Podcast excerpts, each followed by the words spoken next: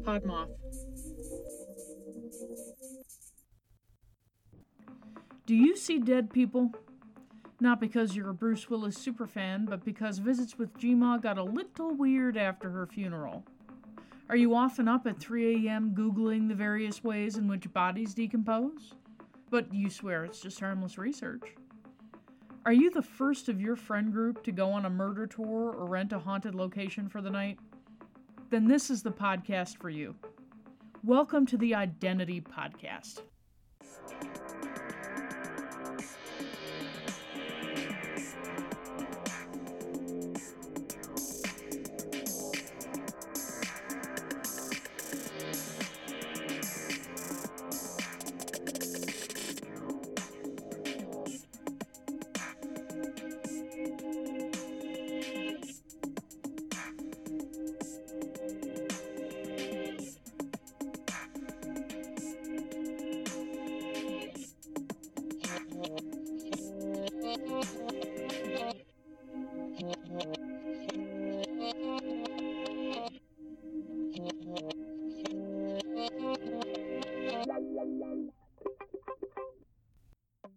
I'm keen on protein powders that give me a little extra boost.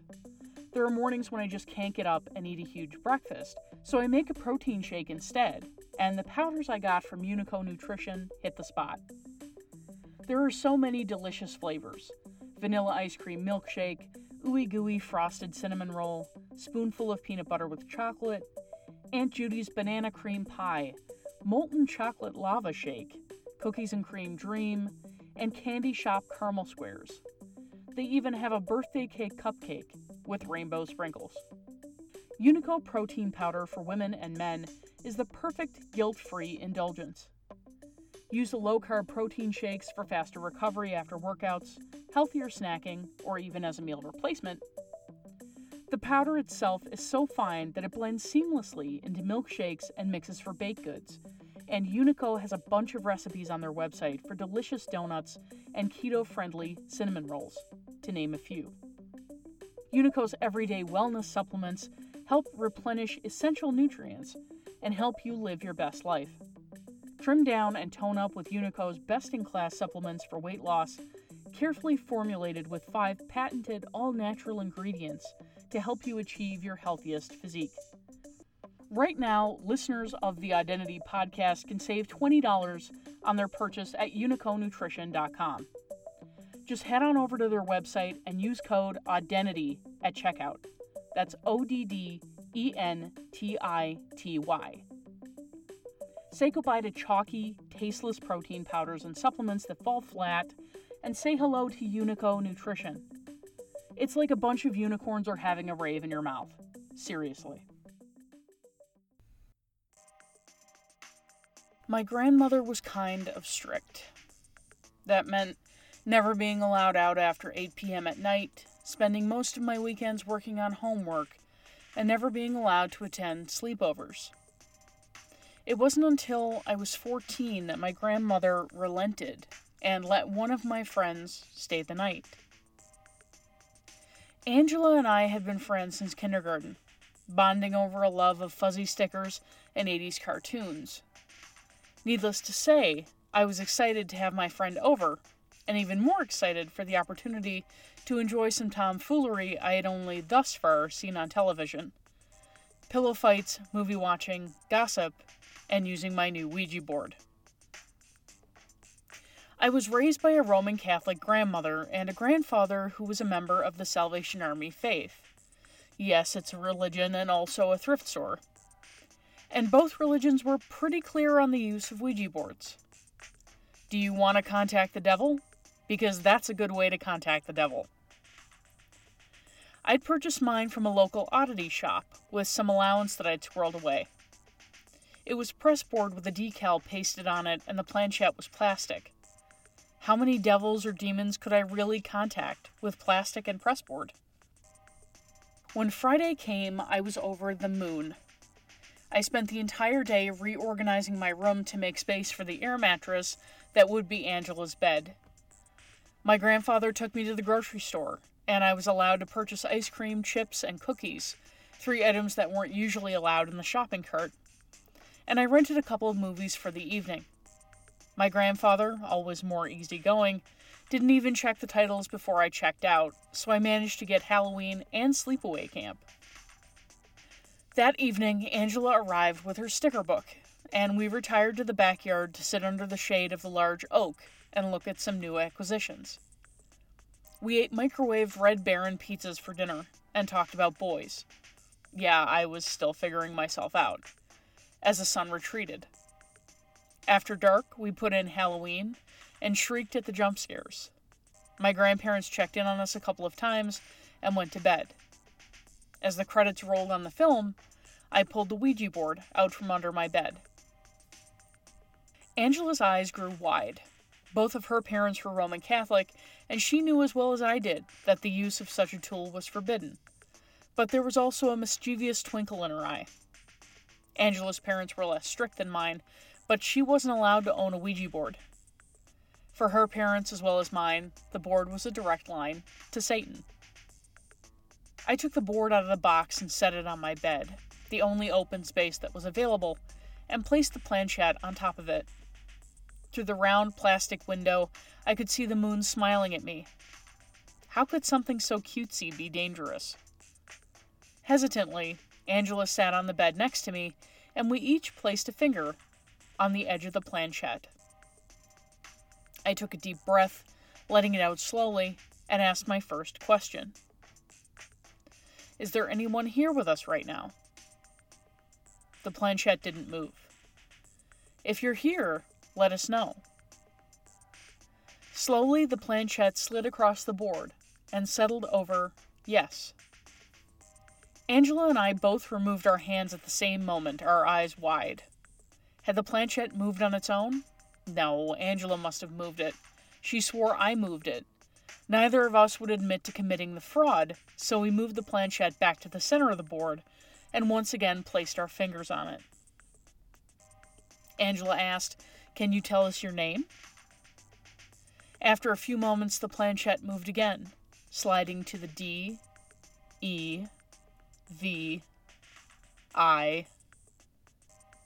Before the planchette reached the final letter, both Angela and I ran screaming from the room.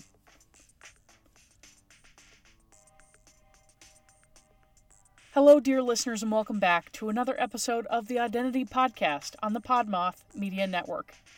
Your weekly foray into the weird, wonky, and sometimes downright spooky. This week, we'll take a look at the mysterious talking board that has horrified and titillated users since 1891. You'd be hard pressed to find someone who hasn't had an experience with this particular novelty, and surprised to find that there are individuals who have large collections of the boards sitting in their basements. They come in every shape and size, some made with old tabletop and others of pressboard. In this episode, we'll also look at some of the most highly collectible Ouija artifacts and examine why these boards are still so popular today. We might even venture into the Odd Pod email for a few listener experiences. And now, on with the show.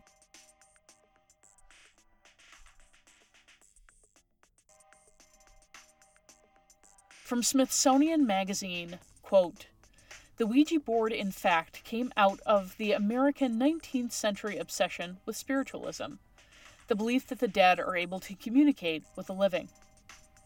Spiritualism, which has been around for years in Europe, hit America hard in 1848 with the sudden prominence of the Fox sisters in upstate New York. The Foxes claimed to receive messages from spirits who rapped on the walls in answer to questions recreating this feat of channeling in parlors across the state. Aided by the stories about the celebrity sisters and other spiritualists in the new national press, spiritualism reached millions of adherents at its peak in the second half of the 19th century. Spiritualism worked for Americans. It was compatible with Christian dogma, meaning one could hold a seance on Saturday night and have no qualms about going to church the next day.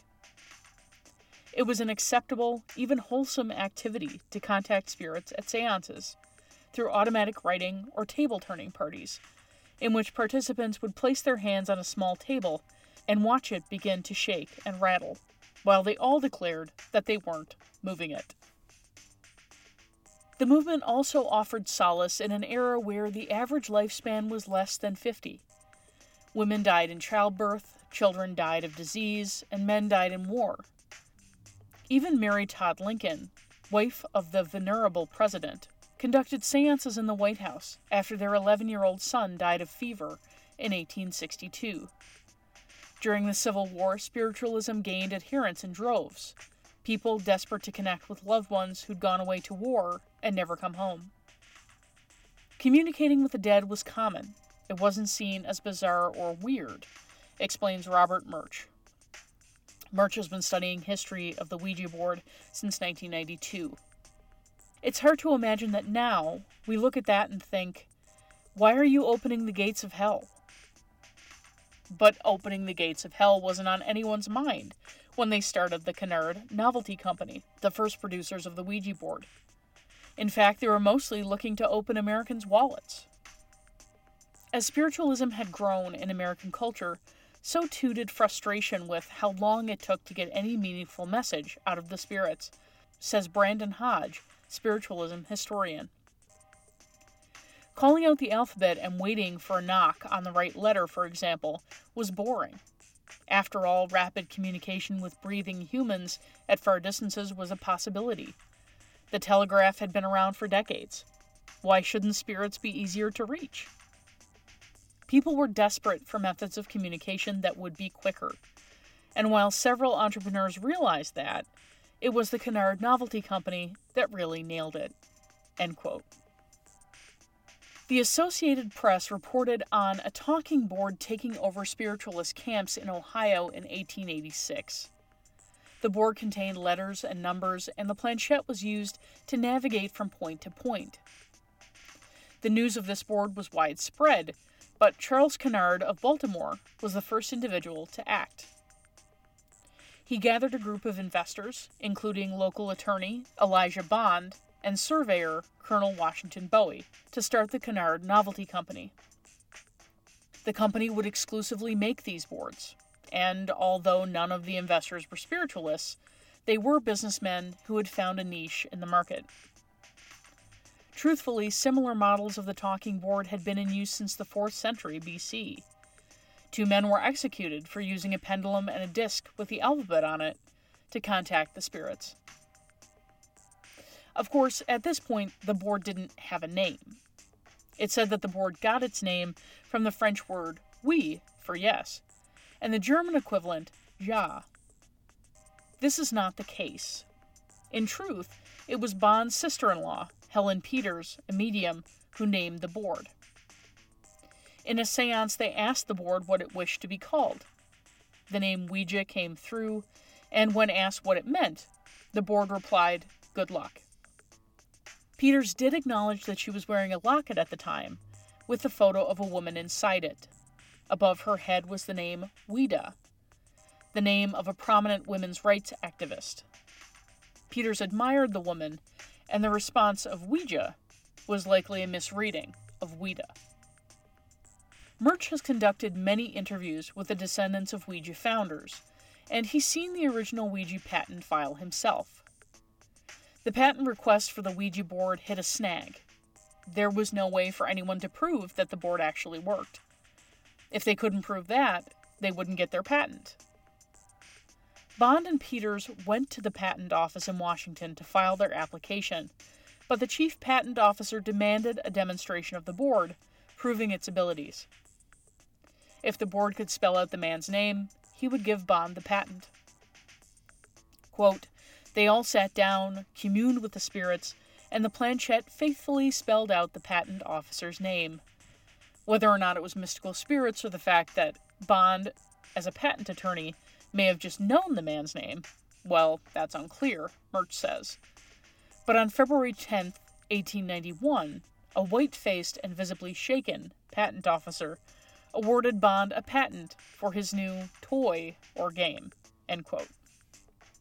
From the original patent, quote, To all whom it may concern, be it known that I, Elijah J. Bond, a citizen of the United States residing at Baltimore in the state of Maryland, have invented certain new and useful improvements in toys or games, and I do declare the following to be a full, clear, and exact description of the invention, such as will enable others skilled in the art to which it pertains to make and use the same, reference being had to the accompanying drawings and to the letters and figures of reference marked thereon, which form a part of this specification.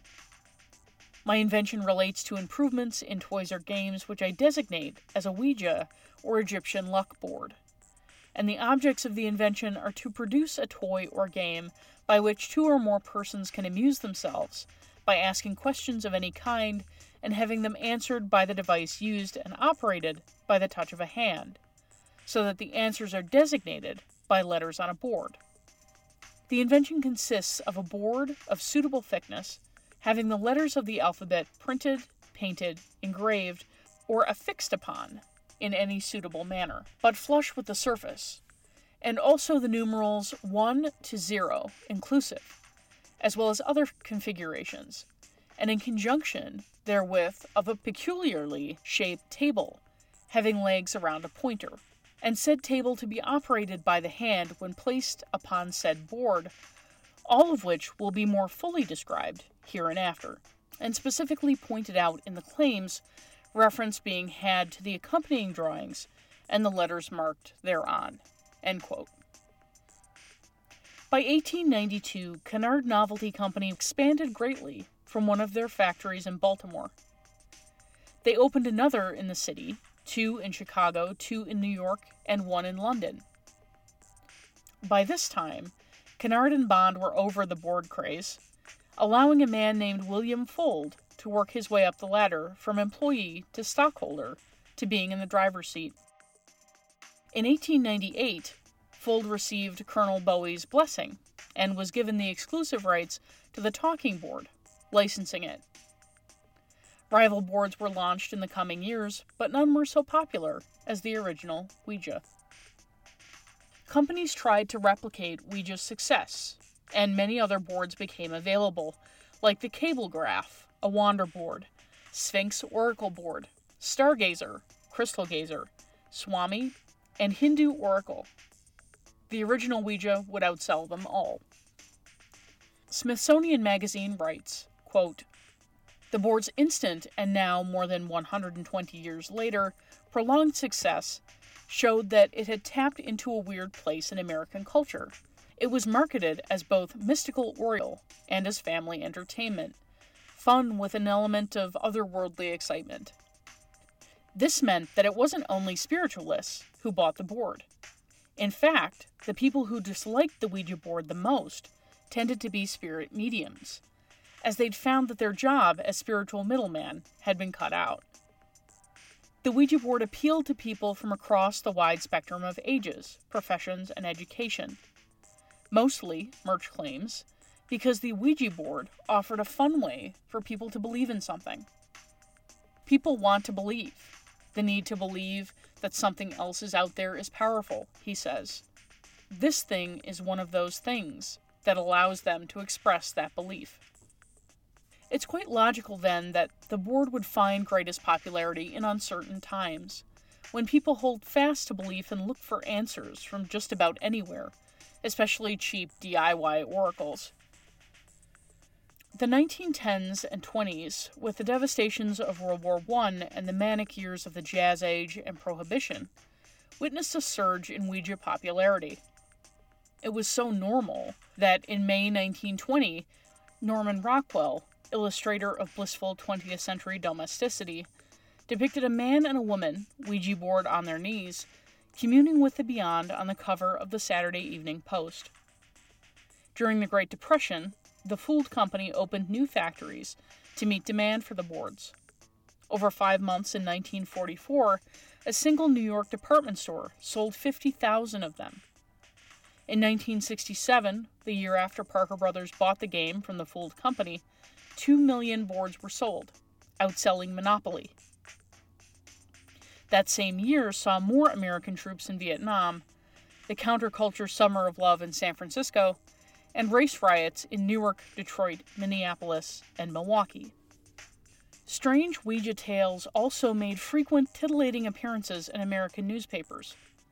In 1920, National Wire Services reported that would be crime solvers were turning to their Ouija boards for clues in the mysterious murder of a New York City gambler, Joseph Burton Elwell, much to the frustration of the police.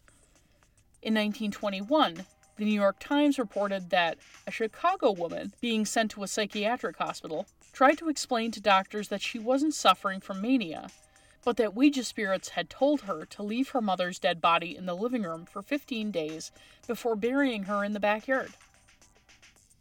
In 1930, newspaper readers thrilled to accounts of two women in Buffalo, New York, who murdered another woman, supposedly on the encouragement of Ouija board messages. In 1941, a 23 year old gas station attendant from New Jersey told the New York Times that he joined the Army because the Ouija board told him to.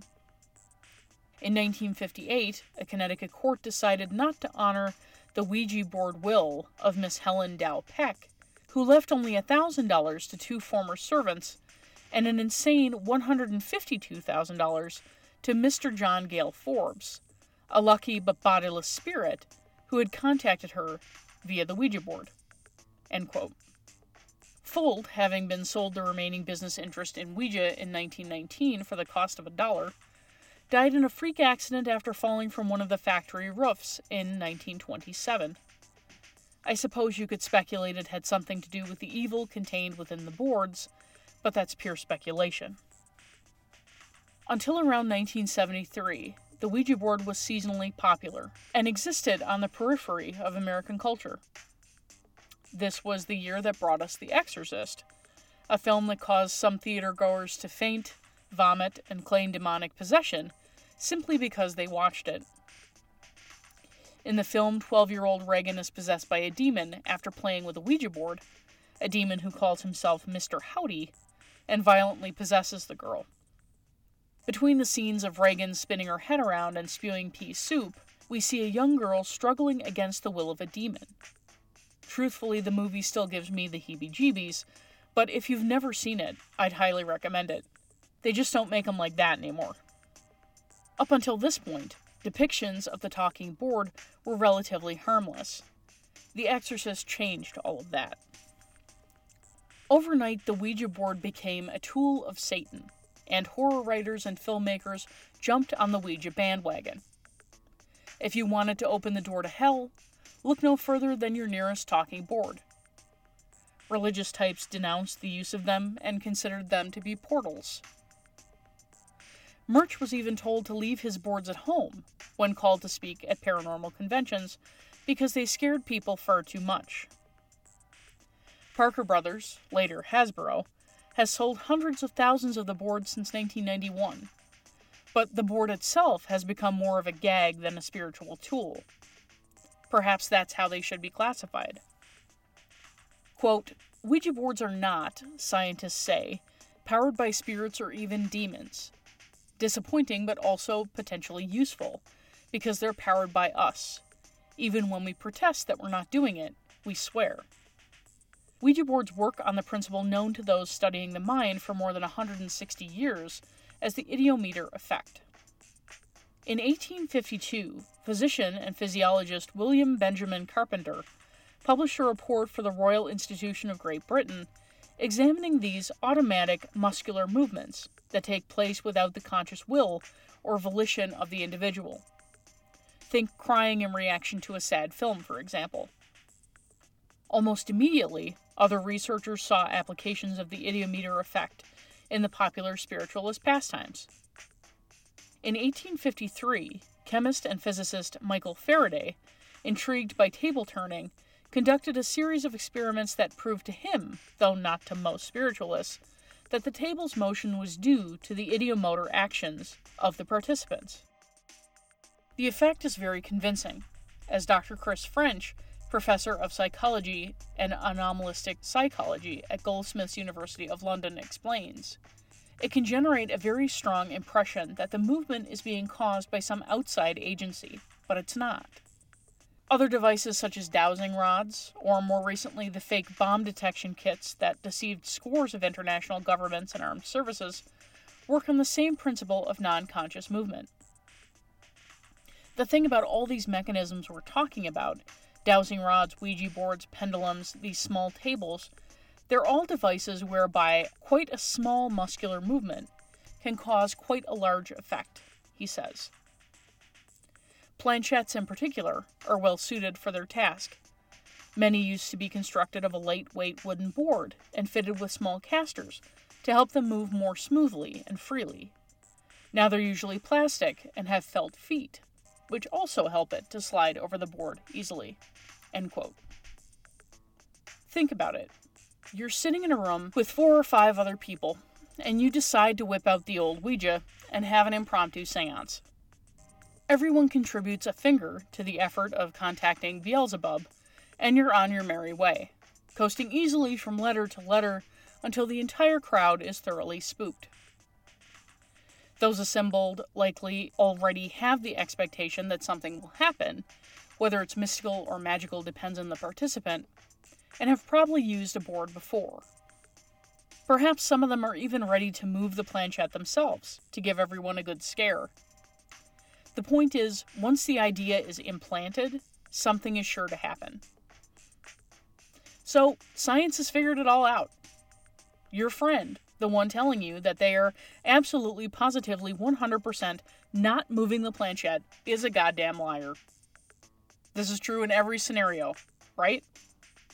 Well, let's dig into a couple of Ouija tales from the Odd Pod email, and you can decide for yourself. My old deodorant just wasn't cutting it anymore. I was constantly itchy and frequently had rashes under my arms. Then I switched to Lume.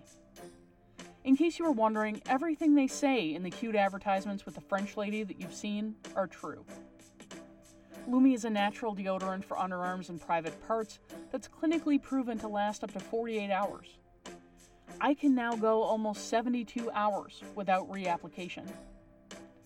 I also use Lume on my feet, and they have a line of soap, lotion, and wipes to satisfy all of your stink suppression needs.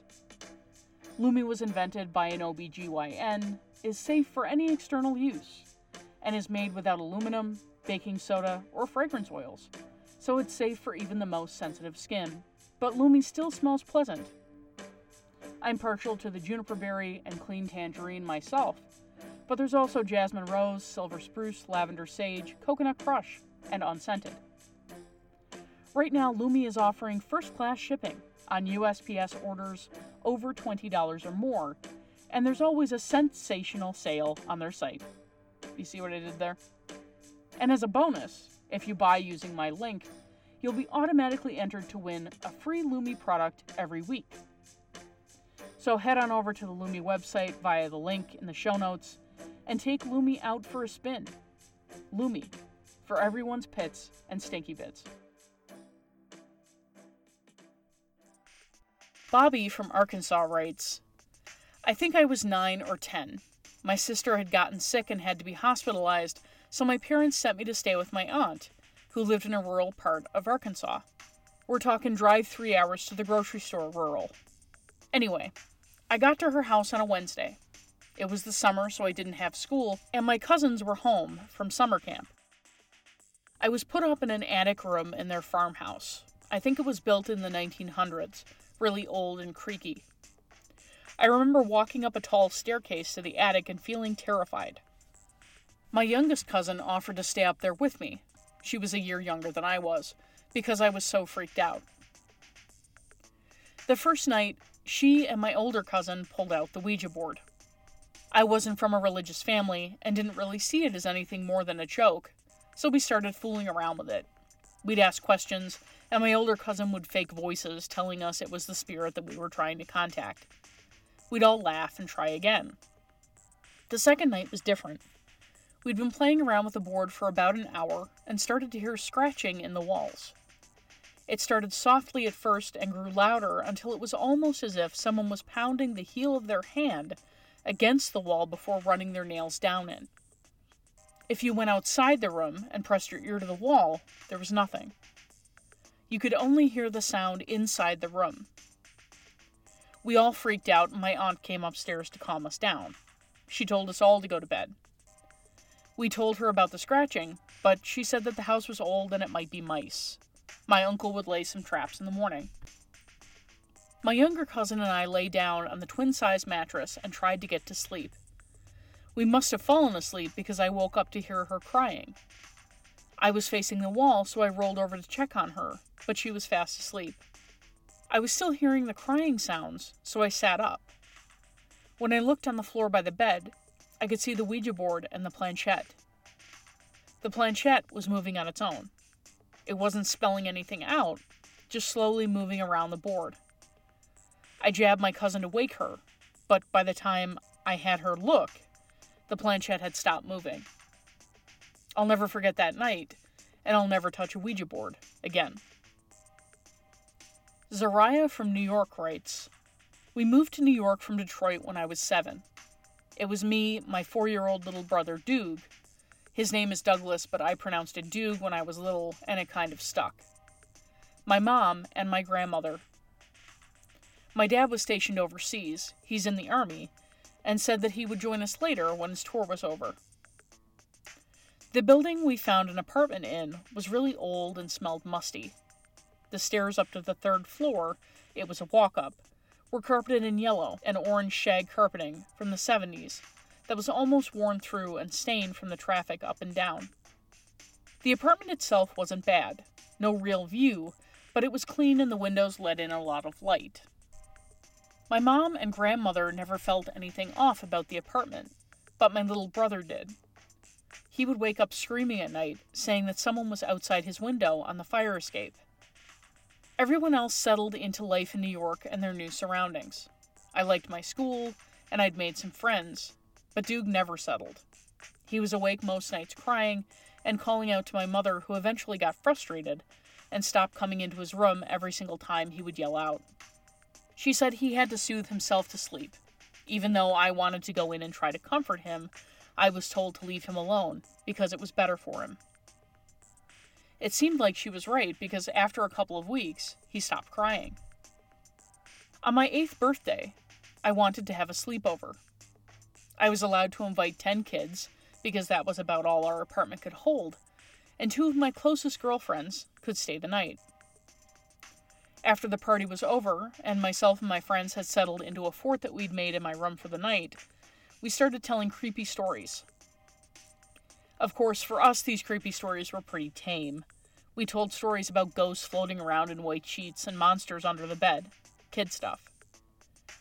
After a couple of hours, we'd exhausted all of the stories that we knew or could think up, and one of my friends, Janie, pulled out a Ouija board from her knapsack.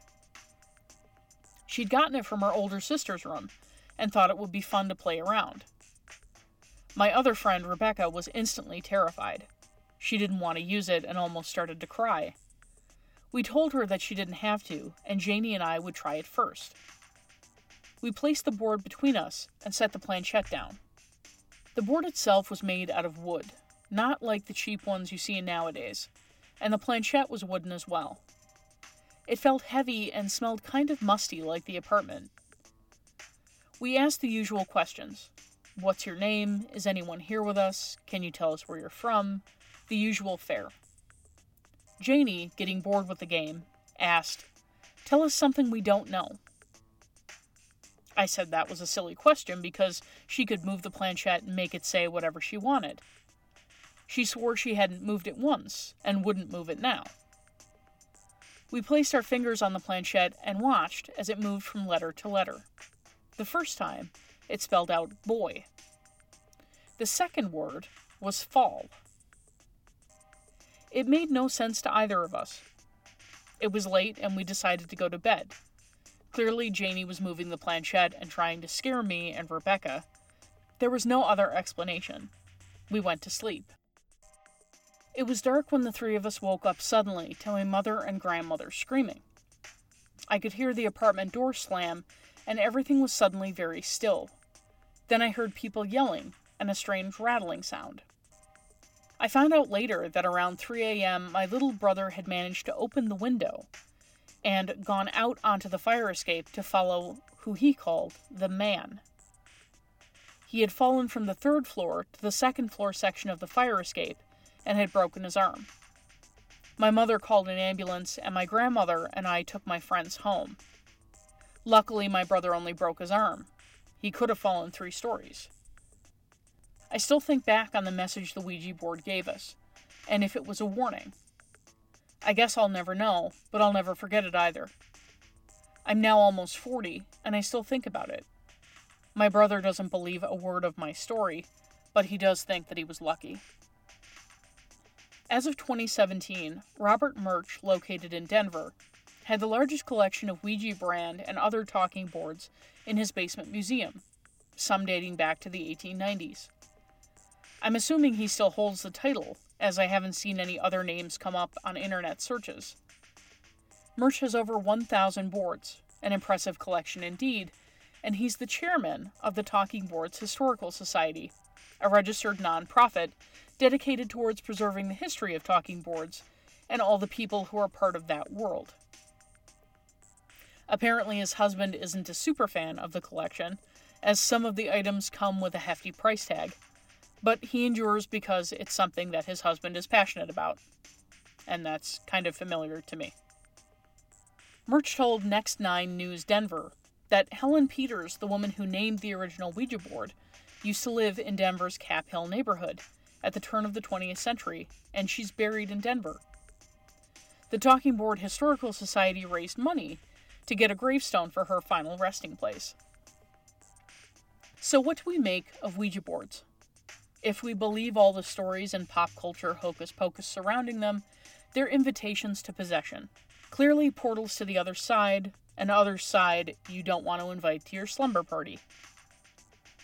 If we look at the games that Hasbro produces, in addition to the Ouija board, we also see Cranium on that list. The scariest thing about that is the fact that the Cadoo version was recalled due to a lead paint hazard.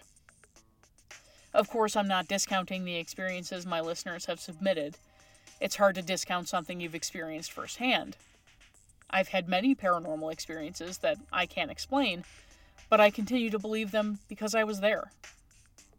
For real, though, Hungry Hungry Hippos does cause me some severe anxiety. That's it for this week, dear listeners.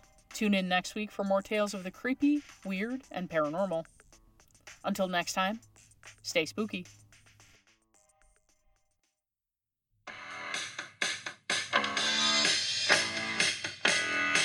The ODDentity Podcast is brought to you on a weekly basis by host Janine Mercer. The podcast is written, produced, and edited by Janine Mercer, unless otherwise stated, and the music is provided by GarageBand. Find the Odd Pod on Twitter and Instagram at ODDentity Pod, and Facebook as The ODDentity Podcast. You're welcome to email suggestions for future episodes to theoddentitypodcast at gmail.com. And if you'd like a transcript of this episode, one will be available at theoddentitypodcast.wordpress.com please take a moment to leave a five star review on iTunes. And if you haven't already, please make sure to mash that subscribe button to be sure you're in the know when a new episode drops.